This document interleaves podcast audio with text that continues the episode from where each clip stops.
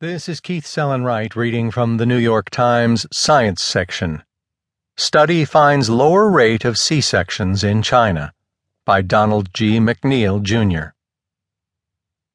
China, which has long been criticized for soaring C section rates, actually has rates lower than previously reported, although they are still quite high according to a large new study done jointly by Chinese and American scientists. Public health alarms were raised in 2010.